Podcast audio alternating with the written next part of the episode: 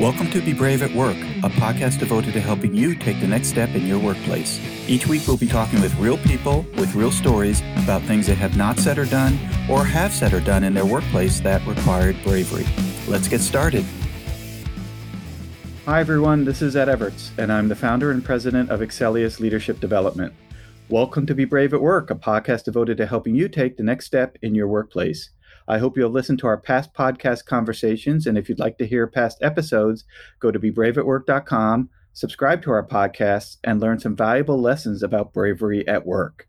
My new book, Drive Your Career Nine High Impact Ways to Take Responsibility for Your Success, is now available in paperback, on Kindle, and in audio at Amazon.com, BarnesandNoble.com, and any online book retailer you prefer. Check out Drive Your Career today. Our podcast today is sponsored by Cabot Risk Strategies.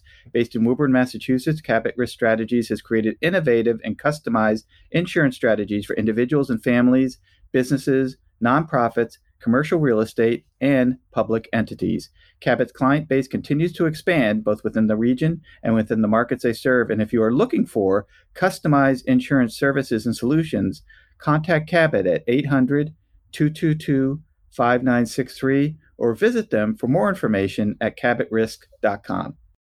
I'm really excited to introduce our guest today. Naz is a startup launch expert, a diversity, equity, and inclusion strategist, and founder of The Mind Designer. She helps founders develop authentic leadership skills so they can create inclusive and innovative workplaces. And I know integrated in all of this work are lots of opportunities for bravery. Naz, thank you so much for joining us today. Thank you so much for having me. We are thrilled that you are here, and I think our listeners would love to hear a little bit more about your background, what you're doing today, and how you are currently interacting in the marketplace. Yeah, so my background is I a big part of my identity is the fact that I was an immigrant to the U.S. I moved uh, to the U.S. from Brazil at a very young age, and that really again informed my identity and sort of how I looked at the world. And you know, obviously when I entered into the workforce, I that was definitely not what I was looking to make like a big part of of my work, but it just so happened that I went into tech and I was very much a part of like the startup uh, environment in Silicon Beach. And so through that experience, I kept meeting more and more people who sort of had feelings like I had, those feelings of imposter syndrome and feelings like like they didn't really quite belong where they were, and sort of looking around in the industry and seeing that hey, there's not a lot of folks that look like me, especially folks that look like me in leadership. And so that really got me thinking and um, trying to understand how could I be a bigger part of making people like me or folks with a similar background or even folks of color in general feel more a bigger sense of belonging in the workplace. And just you know that's again that got me thinking like how can i show up here in, in this in this in this industry in a way that's going to elevate folks of color and uh, folks in marginalized communities in general? And that's how i got into diversity equity and inclusion consulting and strategy and you know i had people take me under their wing to really show me the ropes and see like these are the kinds of things that we need to be doing. These are the kinds of work that we need to be doing in order to improve diversity and equity and belonging with large orgs. And you know again through that work i kept growing and growing. And now i'm at a space where i really feel that you know one of the biggest obstacles and like i said before is the fact that there's there's a lack of uh, people of color in leadership and lack of folks from marginalized communities in leadership. And so my work that i do now with the mind designer really is focused on reaching as many folks in marginalized community as i possibly can to help guide them through the process of really flourishing as leaders whether that's a founder of a startup or that's you know an executive within a larger org. And so the work that i do is largely based on workshops. I do individual coaching as well. Definitely do consulting for larger orgs but where my heart really is is again doing these workshops where i reach folks where they're at and get them through these these sort of limiting beliefs and these fears that come up a lot when they're going through the process of launching their first business or growing their first business as a person coming from a marginalized background. Well, this topic of social awareness and social sophistication, I guess, for lack of a better term is certainly very noticeable these days. And you know, I'd be interested to hear a little bit more, Naz, about you know this concept of finding your identity or forming your identity. You mentioned you know moving from Brazil to the U.S. Uh, required you to to think about that, and I, I think our listeners would love to hear a little bit more about what you mean by that. Yeah, I mean, in my case specifically, it was very stark, right? So when I moved to the US, I it was the very first time in my life where I've been asked what my race was. So it was the first time I had to tick a box and really look inward and go, well, what does this really mean that I tick X box?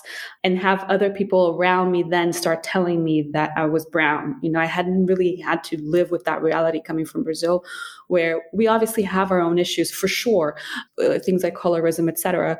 But really, for me, that was that first space where I saw how important it was for people in the US specifically to have that clear definition of who they were. And then for folks who didn't have that clear definition, how difficult it was for them to navigate through the world. And so, finding, I think that uh, there was a time, and I think we, in some ways, we're still in that time where, you know, a lot of people felt they had to really dampen parts of their identity or even change or you know otherwise hide parts of their identities so that they could accomplish you know a career growth so that they could get funding for their startup so that they could do x number of things that they felt really they couldn't do were they to really broadcast who they were fully, right? And so a big part of my work is helping people who maybe have had those experiences become more comfortable with who they are, allow them to see how important it is for them to become those representatives so that other folks can then look at them and go, okay, well, they can do it, so can I.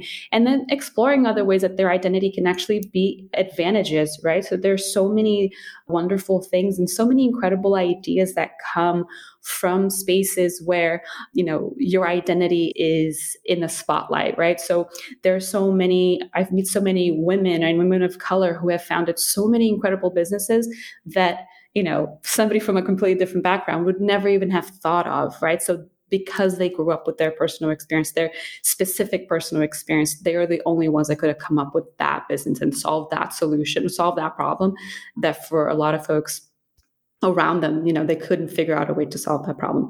So again, it's like finding, figuring out ways where you can find comfort with showing up fully and then trying to find advantages to you know ha- tapping into your identity and and overall just being comfortable with who you are and finding again like you said in my intro finding ways to create forms of authentic leadership. So meaning i don't want to assimilate or or change who i am in order to be you know a leader that's very stereotypical. I really want to figure out how what's what's great about the way that I speak, what's great about my past experiences, what's great about my background or my, you know, my different identities that I can bring into how I lead others, that I can bring into how I come up with solutions for my for my startup, that I can bring into ideating around what other business I should be launching.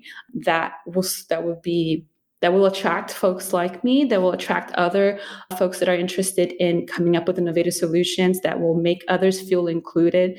Um, so that's really like that's really what I mean when I talk about um, you know identity and bringing that self, that full self, to to your leadership position. And as a person who was born in the US and has only ever lived in the US, and this may sound a little naive, but in Brazil, for example, you don't have racial categories we no i'm like we might but i i have never i had never encountered like as a child having to matriculate yourself in school and have to answer that your race. To me it just was so foreign and i didn't quite understand the relevancy of it.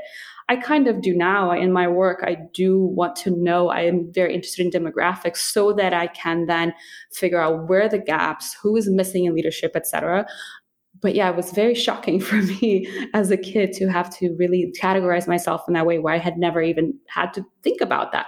I interacted with folks from all different backgrounds and no one had ever either had either named that, you know, we were all different or had made us categorize ourselves. So for me, that was very different. Yeah, I mean, I think in the United States of America, we maybe overemphasize racial categories. Uh, it's not on every form that you fill out, but certainly on most forms or many forms, you have to you have to know and identify your race and you know for efforts of completing whatever it is that you're attempting to complete. And to the degree that we think a lot about it culturally we think a lot about what race is that person. And you know to your point i think it's highly irrelevant in the great scheme of things as to what race you are unless there's some technical or legal reason we need to know what it might be but you know i think as a culture we have spent too much time focusing on where someone is from or what race they are that complicates life and complicates relationships. we certainly do focus on that. And I think it also complicates like people who come from mixed backgrounds lives too. I hear from so many folks like the level of anxiety that they have to sort of face daily to even fit in either group and they never feel enough of one and enough of the other or too much of one or too much of the other when they're in the other space. So it's just it's very complicated for folks. And like i said you know there's definitely a value especially in the work that i do knowing you know, okay, see, I see here a lack of representation in this space. So I see that, hey, you know, women and women of color are definitely disproportionately underfunded when it comes to startups. And that's valuable information to have. But yes, like it would be great if we didn't have to be focusing on that so much. it would, uh, it would be great. And yet I think that when I uh, process ethnicity and racial what's the word I want to use? Development, right, in people. You know, this is an area where bravery, I think, tends to merge, right? That when we talk about race, we talk about ethnicity, we talk about sexuality, right? We talk about this personal identifiers of people. To talk about it oftentimes with others or to be curious about it with others requires, I think, a sense of bravery. When you have integrated in the US and you now live here you know, is this something that you have dealt with? Have you found yourself needing bravery in order to even talk about or navigate the ways that we operate our culture in the US? every day every day i feel like i'm walking into some space where you know i might throw a curveball at people and they just don't know how to how to respond or even i'm throwing a curveball by clients and i go okay how am i going to how am i going to push through this?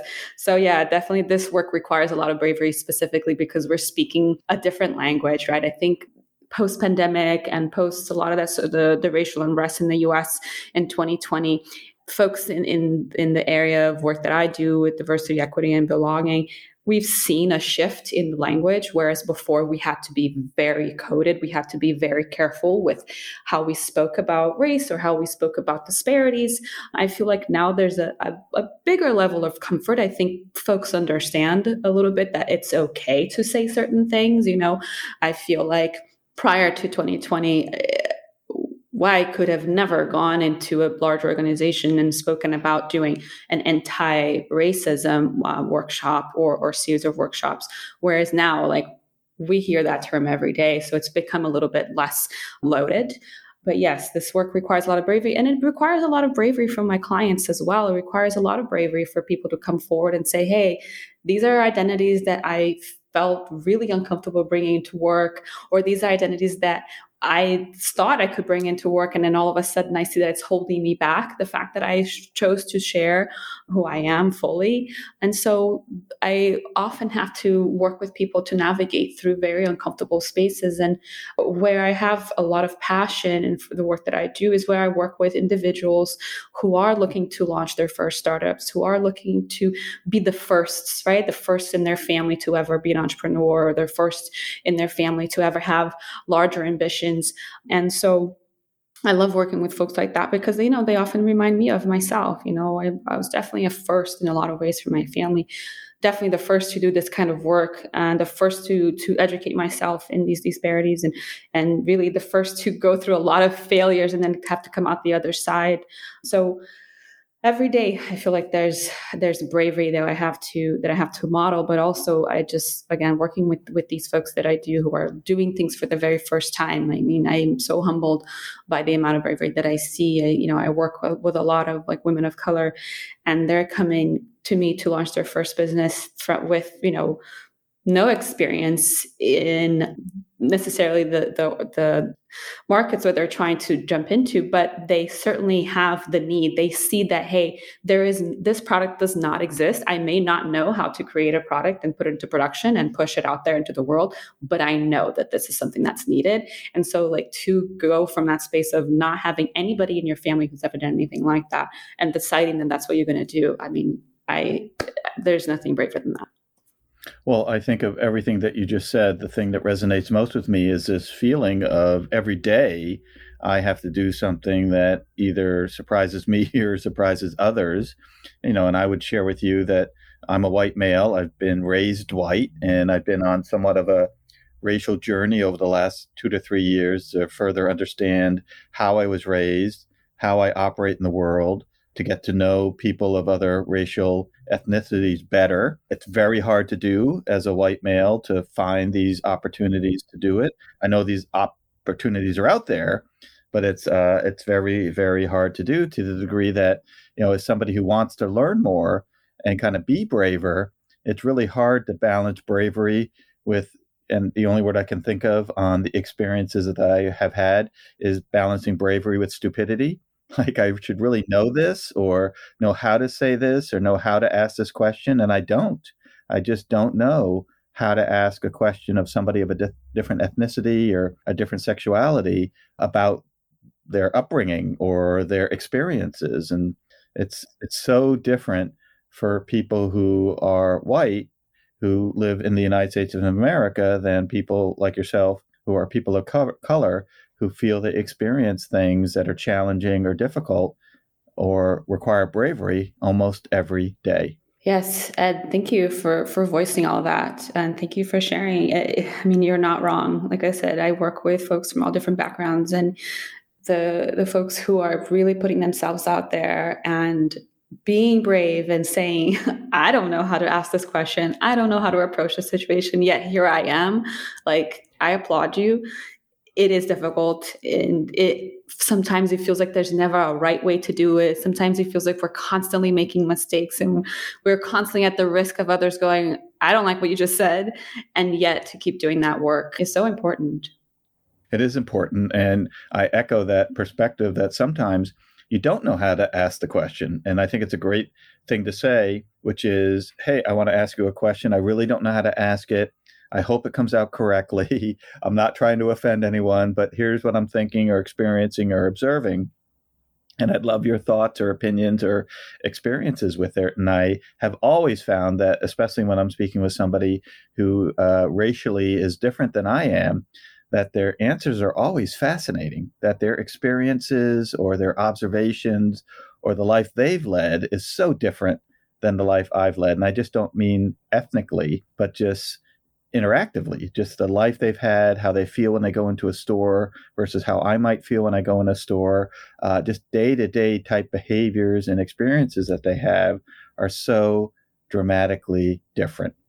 Mm-hmm. It's it truly is fascinating, and yet through those experiences, again, I see day in day out the amazing ideas that come from people and the amazing solutions that people have, right, for for helping others through similar issues and and um, coming up with just really innovative ways for moving beyond some of the things that they've gone through. So Naz, tell me about just quickly the mind designer. What does that name mean, and you know what uh, what would people find if, for example, they go to your website? Sure. Yeah. The name of my business is The Mind Designer. And yet I am not the mind designer.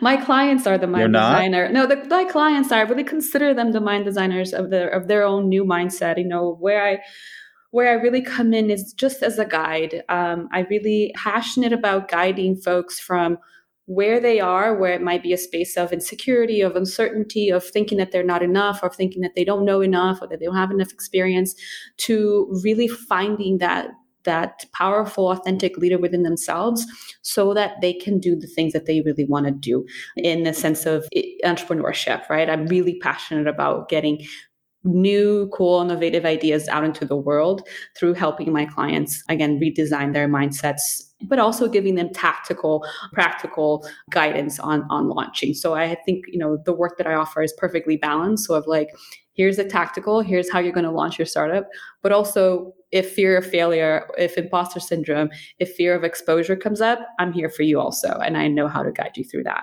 So where folks can find me is, you know, I'm the mind designer everywhere, but they can find me at the minddesignerworkshop.com where I constantly am running cool, poignant, innovative, tactical workshops where folks from all backgrounds can join so that they can again surpass or overcome those limiting beliefs and find tactical practical ways to to launch and grow their businesses fantastic. So once again the website is theminddesignerworkshop.com awesome.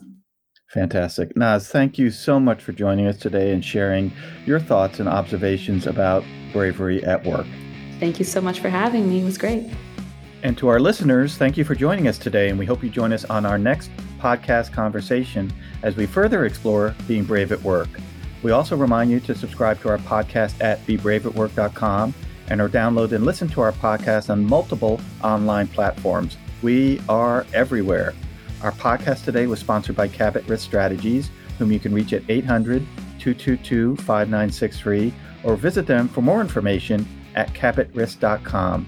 And a reminder to check out my new book, Drive Your Career Nine High Impact Ways to Take Responsibility for Your Own Success, which is available in paperback, on Kindle, and in audio everywhere online. You have something to say, yet are not saying it? Do you have something to do, yet are not doing it? Now is the time to be brave at work. Have a great week.